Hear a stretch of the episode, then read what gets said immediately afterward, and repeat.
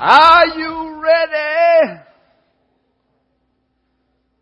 Are you ready is the question. And you say, Dan, what should I be ready for? You, if you don't know what you should be ready for, where have you been for the last week? What should we be ready for? Oh, okay. what should we be ready for? School starting. That's right. School, we don't want to think about that. The solar eclipse is coming to Illinois. That's one good thing about Illinois. Um, that we're in the pathway. And uh, yeah, I just I am really excited about this. I usually don't get excited about these type of things, but it just came at the right moment. And uh, here's a little bit of a science lesson here. You've got the sun, and of course the moon's uh, you know, rotation falls right in front of the sun, and then uh, things get dark. It's going to be a weird, weird day tomorrow. Now, this is the pathway of the eclipse that people will experience. Comes in in Oregon, goes all the way down to uh, South Carolina. Uh, the time will start impacting. Uh, the darkness will be about 10:45, and then it'll be out of here about 2:45. But the key time you need to remember is 118, because that is when it's going to be at its glory. Now, I have to warn you, as a public servant, that you need to have the right glasses. Do not look at the sun. Oh, well, it's an eclipse. I can look at the sun. You know, you damage your eyes forever. you got the right glasses. And hey, we've got some. We've got like four optometrists here at Springbrook. That's quite a few, right? They can take care of us. Uh, Preston and Lisa, okay, are they here? Uh, oh, there they are. Yeah, yeah, they have uh, uh, uh, K Care out here in Huntley, and uh, thank you uh, for being a part of our ministry. And then we got Bill and Vicki Atkinson over here, and they're both optometrists. You see, they I guess they meet at optometry school. You know, I don't know, but uh, yeah, so they're optometrists, and they're throwing a special party this, well, tomorrow, Monday, the solar eclipse party, because you just don't want to miss this thing. The first total solar eclipse in 38 years. And friends, these glasses are hot. I mean, you know, you, it's hard to get these glasses. I, I saw that a guy bought a pair of these glasses on eBay for like nine hundred dollars. Isn't that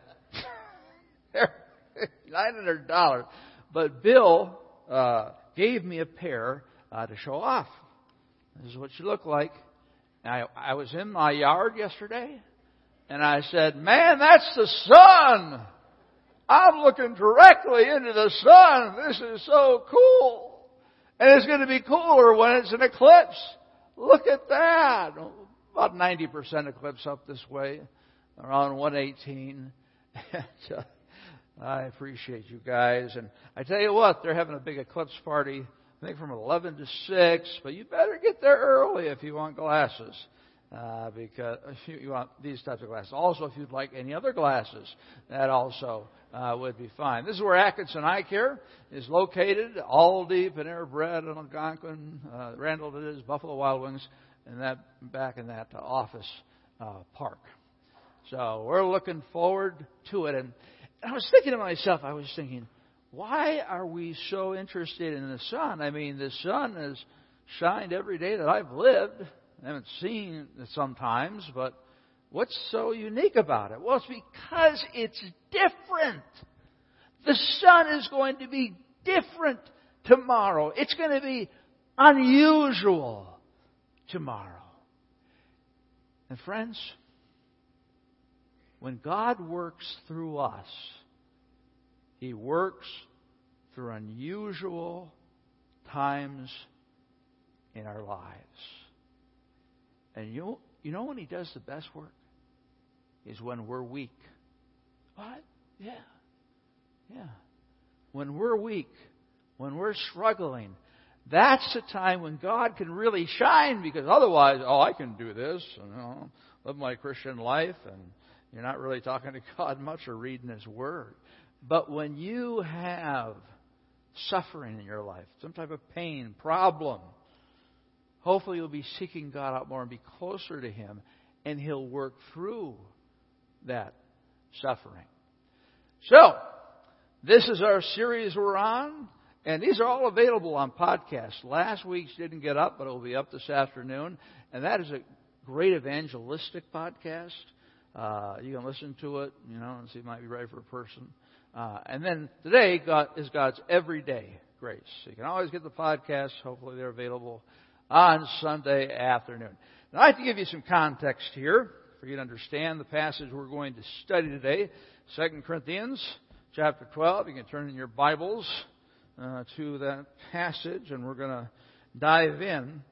But Paul was called as a missionary to the Gentiles. That was his mission.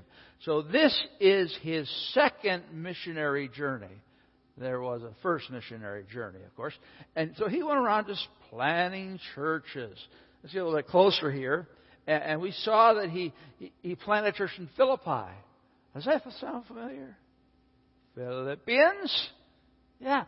I mean, the letter that he wrote to the Philippians was inspired by God, inspired by God and it's as helpful for us today as it was for them. Thessalonica, First and Second Thessalonians. Got Corinth down here. We'll talk about that. First and Second Corinthians and Ephesus, uh, Ephesians. But I tell you, the church at Corinth was really messed up.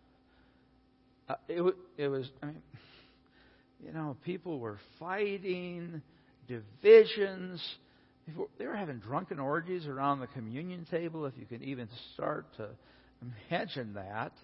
And there were false teachers. And I believe this was Paul's greatest burden. Because every time he planted a church, these false teachers would follow. And they'd infiltrate that new church. And they would say, you know, Paul's okay, but we're going to show you the real gospel. It's Jesus plus. Jesus plus works. Jesus plus mysterious knowledge. And, and these people came into Corinth, and it was more of a up and coming city, and uh, so they very sophisticated.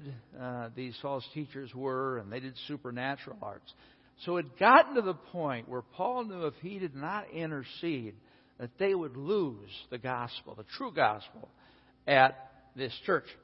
So he does something that he had never done before. What he has to do is he has to reestablish his apostleship. He has to prove to them that he is apostle, his truth. Don't listen to those guys. And again, it was a pretty serious situation. So what does he do? Well, in chapter 11, he starts boasting, and he hates to boast, as we'll see. There's boasting about what his life was like, you know, as an apostle. Three shipwrecks and beaten a couple times, flogged, stoned, imprisoned, without food, without anything. Sometimes, I mean, he really suffered. And again, he doesn't like to share that kind of stuff because he wants to be humble. I mean, that's not about him, that's about God. So then you go into chapter 12, and he says, I must go on boasting, though there's nothing to be gained by, by it. I will go on to the visions and revelations of the Lord. So he says, I really hate doing this, but I've got to do this to prove to you that I am a true, true apostle from God. So what he says is, I know a man in Christ who 14 years ago was caught up to the third heaven, whether in body or night, uh, whether in body or out of the body, I do not know. God knows. So again, he's talking in the third person just to get it off of him. But he has to tell this story. So 14 years ago, that was probably during his first missionary journey, he was caught up to the third heaven. And back in that day, Uh, the sky, the clouds, that's the first heaven. And then outer space is the second heaven. And the third heaven is heaven, which of course we cannot see. So he was caught up to it. And I don't know if I was there just by the Spirit or my body was there. He mentions that, that twice. And I know that this man was caught up into paradise, whether in the body or out of the body. I do not know. God knows. And he heard things that cannot be told, which man may not utter. Paul went to heaven. He saw it. Anybody been to heaven? Yeah. He saw it. He was up there. And again, it was like totally confidential. He couldn't say anything about heaven, but that is just the most incredible place I've ever been. He couldn't utter certain things that he had heard up there. And it was paradise. Paradise, kind of like the, the Garden of Eden, the same type of word there for a park. Uh, and, and friends, as Christ followers, we need to think about heaven every day. Because there's so much suffering in this life, there's so many disappointments, and sometimes you feel like your life is, is crashing. Well, the good news is that someday you're going to die. That's good news, isn't it? Because the point that you die, you'll be immediately in heaven. You know why Paul said uh, to live is Christ and to die is gain? Why did he say that? Because he'd been to heaven. You know, I don't know if I was in heaven whether I'd come down to this dirt ball again. Just keep me up here, Lord. I don't need to go back. But God wanted to come back to be a witness to the Gentiles. Unbelievable experience. On behalf of this man, I will boast. But on my own behalf, I will not boast except of my weaknesses. I believe that the number one sin that people commit most is a sin of pride. And sometimes you don't even see it, you don't recognize it. But the sin of pride is an attitude of independence from God. Like, okay, I got this covered. Especially guys, we struggle with this. You know, we're told to, you know, do whatever we can and keep working hard and all that kind of thing. And we don't want to admit any type of weaknesses. We hide our weaknesses, right? Because, you know, we need to be strong. We we don't need other people when we really do, but again, that's what our culture tells us. And uh, and he says, I, I'm boasting. Again, have you ever been at a uh, um, dinner party and there's one person who's your friend, but they are always boasting about what they've done, where they've gone, what they've accomplished. And uh, you had an experience. You said, okay, I'm going to share this one with them. Hey, guys, you know, uh, last year I went to heaven. I was there. And he whips up, whips out his Android phone, the perfect phone. iPhones are not accepted in heaven. Okay, so he he picks it out, and he shows heaven, and the camera actually starts glowing. A picture of Jesus. Oh, and there's another picture of Moses. And you say, I, I thought Moses was a lot taller, but he's a short guy. And then there's David. And you say, boy, that guy's built. He's, he's still working out at the earthly, or the heavenly gym. And then he talked to Noah. And he said, Noah, you would not believe it. But they have put together your ark in Kentucky to the exact specifications. They built this thing and I think you'd be so excited to see it. Is there any way you can go and visit it? And Moses says, I never ever want to be on a boat again. right? That'd be something to boast about, right? Heaven.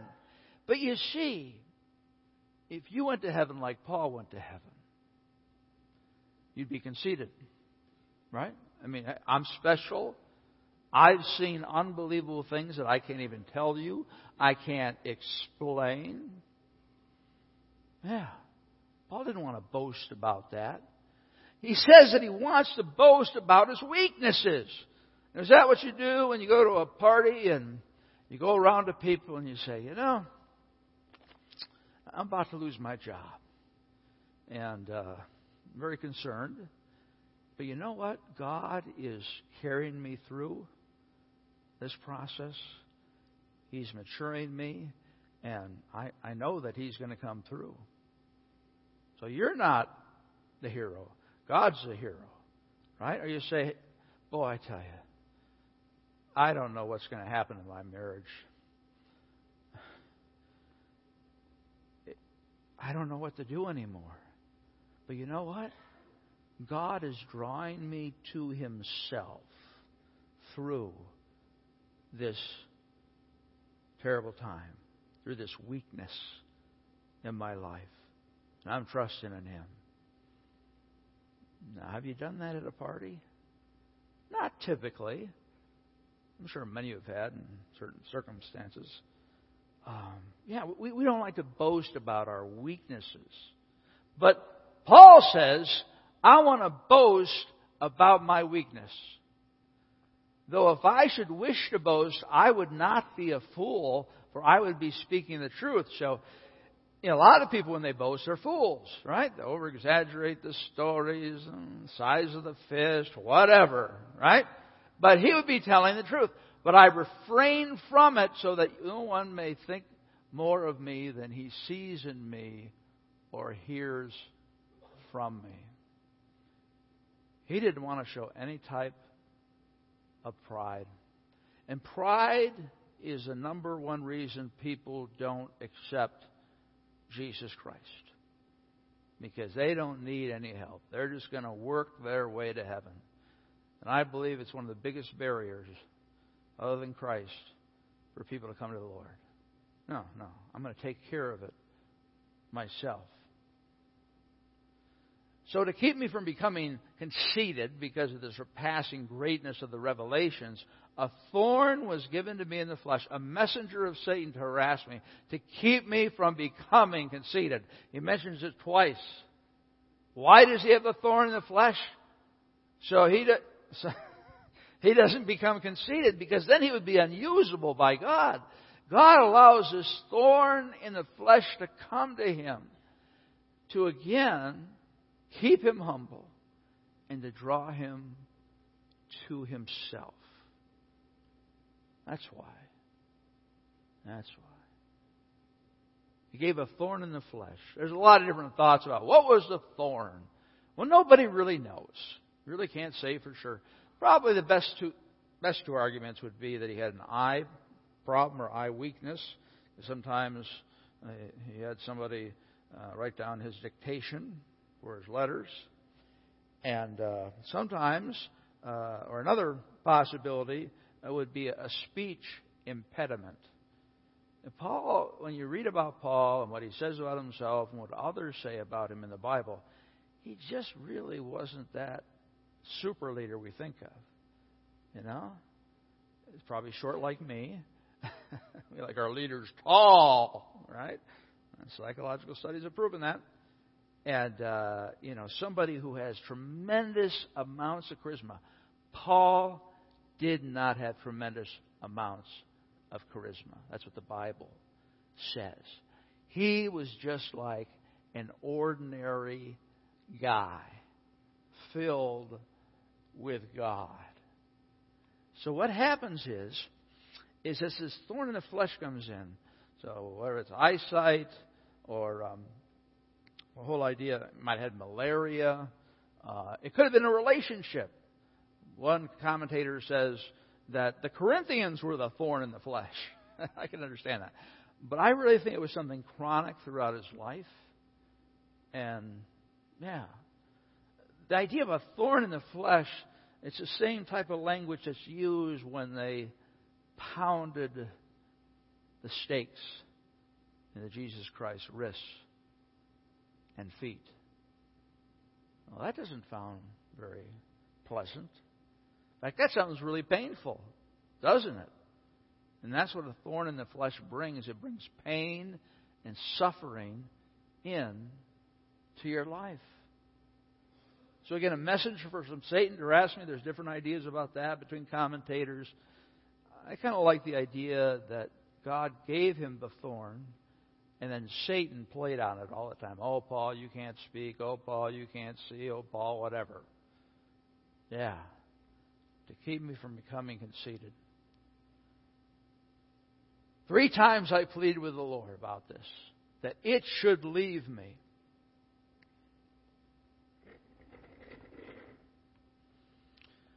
I want to take a moment to tell you about my thorn and the flesh. When I was younger, especially like in high school, I was always worrying. It didn't matter. I was worried about whatever. And I thought it was a sin. Of course, anxiety is a sin. But uh, I just really was confused. And, and my dad took me to a psychiatrist. And this psychiatrist said, You have an anxiety disorder. There's a glitch in your brain that doesn't quite work in this it's like the certainty switch. You know? You can put that most people can just put that certainty switch down, uh, down and say, Yes, that's the fact. But what happens with me many times is I'm not sure because of the glitch in my brain. And so I you know, I become anxious. And uh, yeah, he gave me medication to treat it. And there's nothing wrong with medication, guys. You know, if you have high blood pressure, you take medication, right? If you got a glitch in your brain, you take medication, if it need be. So I tell you, it's been a long journey. In fact, the psychiatrist I went to, I said, "Well, when will I feel better?" Oh, probably in your 50s. Can you imagine somebody saying that to a 22 year old? Oh, well, that's very good news. but I tell you what, because it's caused a lot of suffering in my life and a lack of peace sometimes, uh, I have gone to all kinds of conferences. I've been to many different therapists and tried different drugs uh, because it's painful. Yeah, it's been really hard. And that's why this passage is so meaningful to me. Uh, is that God gave me this thorn in the flesh. And I don't want it. What God has told me is, Dan, you need to accept it because it's part of how I molded you. It's a part of how I made you. I made you weak in order that my strength would flow through you. God has done wondrous things over the years. He's provided such wonderful insights and uh, especially the last five years. They've been good. I mean, I just like, I rejoice, but I still have it. And I say, okay, God, you can take it away now. No, sorry. You'll have this for the rest of your life. I know many of you have emotional disorders, depression probably is the most common one, bipolar, you know, a lot of different things. And it's hard, isn't it? I know some people who are depressed They can't step out of the house. Um, so, God allows that in my life. And you know why He allowed it in my life? Because it really has kept me humble. you know, I still struggle with pride, but yeah, it's kept me humble. But most importantly, it's drawn me to Him. And that's what God wants. He wants you to be dependent on Him every moment of the day. And so whenever I'm struggling with anxiety, where do I go? I say, God, please, please. And I've learned a lot of techniques over the years and things like that. Uh, but God, please help me. God, please comfort me. God, please give me grace. There are so many people probably in this audience who have things that are much worse. Um, chronic pain, arthritis. Certainly wouldn't want that. Uh, or it could be a relationship. Your wife is your thorn in the flesh.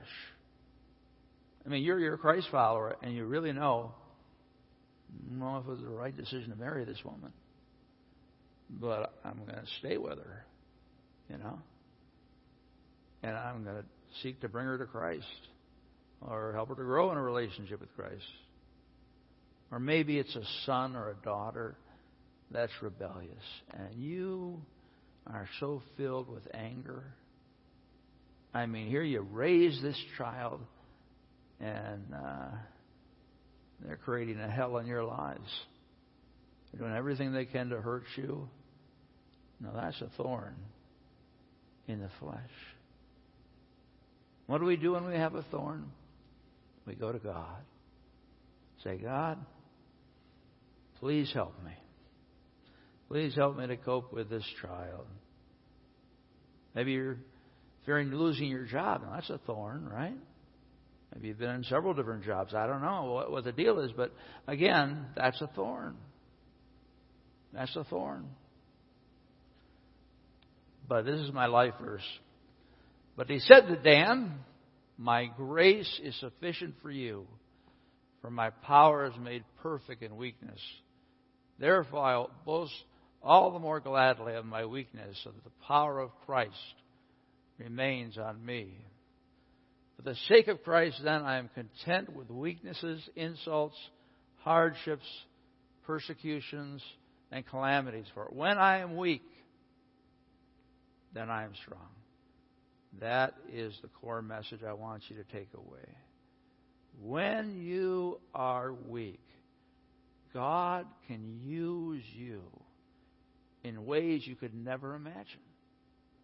Because otherwise, you're just trying to kind of, you know, be a good Christian and that type of thing. But when you are needy, when you are hurting, you call on God. And He starts to work with you in unbelievable ways. He said to me, My grace is sufficient for you. That means so much to me. What's grace? It's really hard to define grace. I guess the best way to say is grace is a gift from God that you don't deserve. Salvation is grace. Eternity is grace. A relationship with God is grace. God providing for your needs is grace. You don't deserve it. But now that you're a child of God, He's going to, to care for you. He's going to help you. And so when I'm struggling, and I go to God and say, Lord, your grace is sufficient. And, uh, yeah, I just have to trust in Him. I just have to trust in Him. He says, Therefore I will boast all the more gladly of my weaknesses, that the power of Christ may rest on me. Now, this does not make any sense whatsoever, does it? We're all taught to build our strengths and hide our weaknesses. And this is saying, hey, talk about your weaknesses. Talk about the issues in your life and how God is helping you to deal with them. So he says, well, I'm not going to boast, and he wasn't anyway, but the thought is, I'm not going to boast about all the good things about me. I'm going to boast about my weaknesses, and I'm going to tell people how God has helped me. Now, why am I sharing this with you? Well, friends, we all have pain. We all have struggle. But Jesus can carry you through no matter what you're facing. And if you die, even better. You go to heaven. Right? Yeah. So I, have told my story to different individuals. And, and if you would like to talk to me about any type of issues like that, just give me a call, send me an email, and we can get together. Because that's part of my ministry. My ministry is ministering to people who struggle with anxiety and issues of that sort because I know what it's like. Right? I was talking to a woman out here, and she had lost her husband about four years ago, and she was talking about that her ministry was ministering to widows. Right? We minister out of our pain. He says, For the sake of Christ, then, I am content with weaknesses, insults, hardships, persecutions, and calamities. For when I am weak, then I am strong. I'm sorry, Paul, I can't buy this. You're content? It's good news when you have weaknesses, insults, and people make snide remarks about you, and, and you have hardships where you, where you get trapped in this problem and there doesn't seem any way out. Persecutions and calamities. Calamities is just the word for difficulties. Friends, as long as you're alive, you're going to have a difficult time. I know you don't like to be reminded about that, but God says, hey, you're going to have trouble in this world. But it's all how we approach the pain that can help us to stay encouraged and see the purpose behind it. But we have this treasure in jars of clay to show the surpassing power that belongs to God and not to us. What's the treasure we have within us? The gospel, right? Say it with me. Gospel. Within us, we have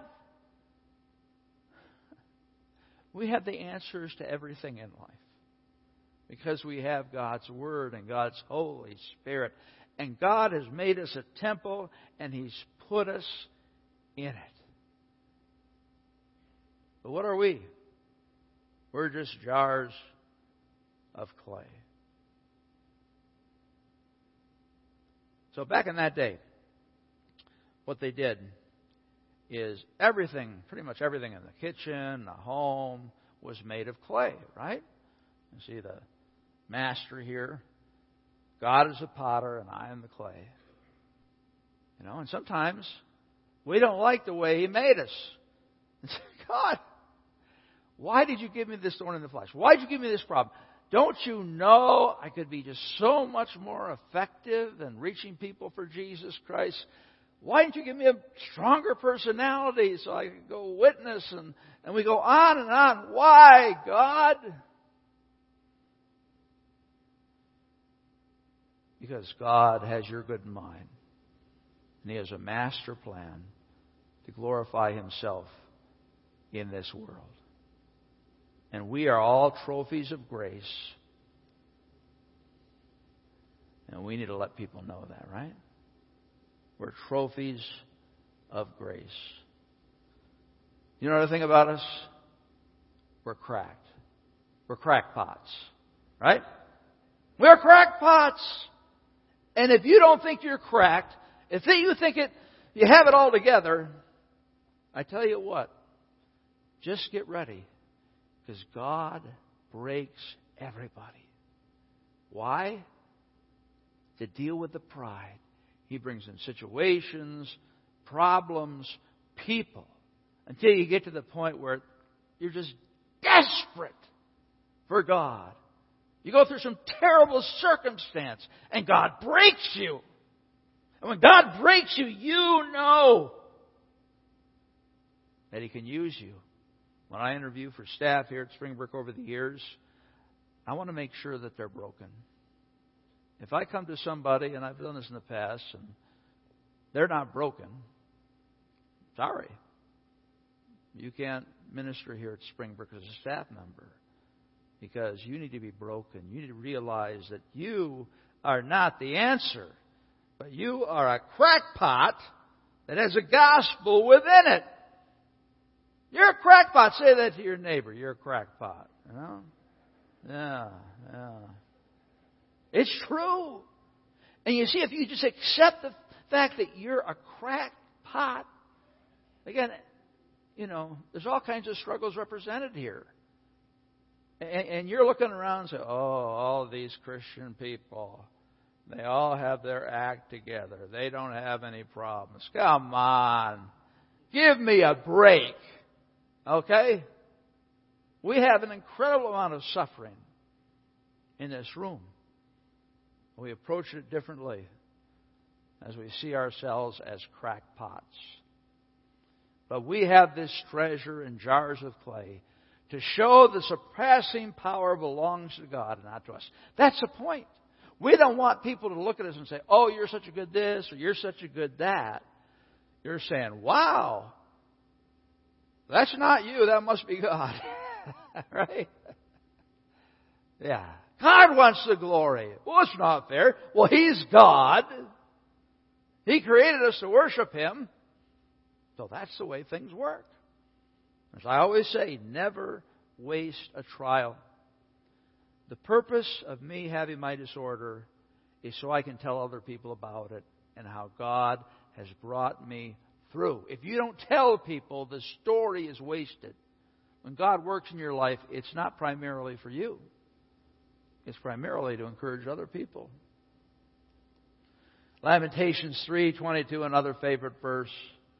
The steadfast love of the Lord never ceases. His mercies never come to an end. They are new every morning. Great is your faithfulness. I've turned so many times to that verse because when you have something chronic in your life, uh, you just need new grace every day, right? To deal with it. And when we think about grace, we tend to think about the cross, which is very true. But God wants to give you grace on a daily basis. The steadfast love of the Lord never ceases. It never stops. It's always there. You might not be looking for it, but you can find it. His mercy or His grace never comes to an end. It's in, in infinity. They are new every morning. I love that part because sometimes I go to bed and I'm so tired and burdened by what other problem, you know. And, and uh, when I wake up, many times, it's like the whole world has changed. and that's grace from God. And God has helped me throughout my life with so many resources and people to counsel me and you know, and this is what I can tell you. I'm 55 years old. And God has been faithful all those 55 years. God has provided for my wife and I. God has been there for me, even when in pain. And uh,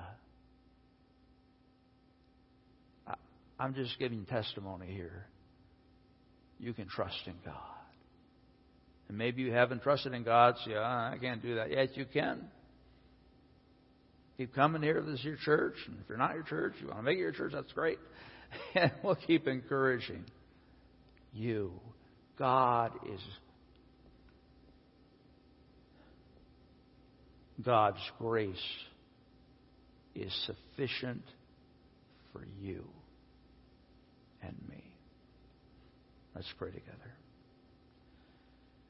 Dear Heavenly Father, I want to thank you for my anxiety disorder. It's been tough. I want to thank you that you continue to free me up more and more and more as the years roll on. But thank you for it. I mean, certainly kept me humble. Most importantly, it's brought me closer to you. Because I have to depend upon you. What else can I depend upon? And I found that you're always there, you're always listening, and you're always empowering me. And I pray the same thing for my friends. In Christ's name, amen.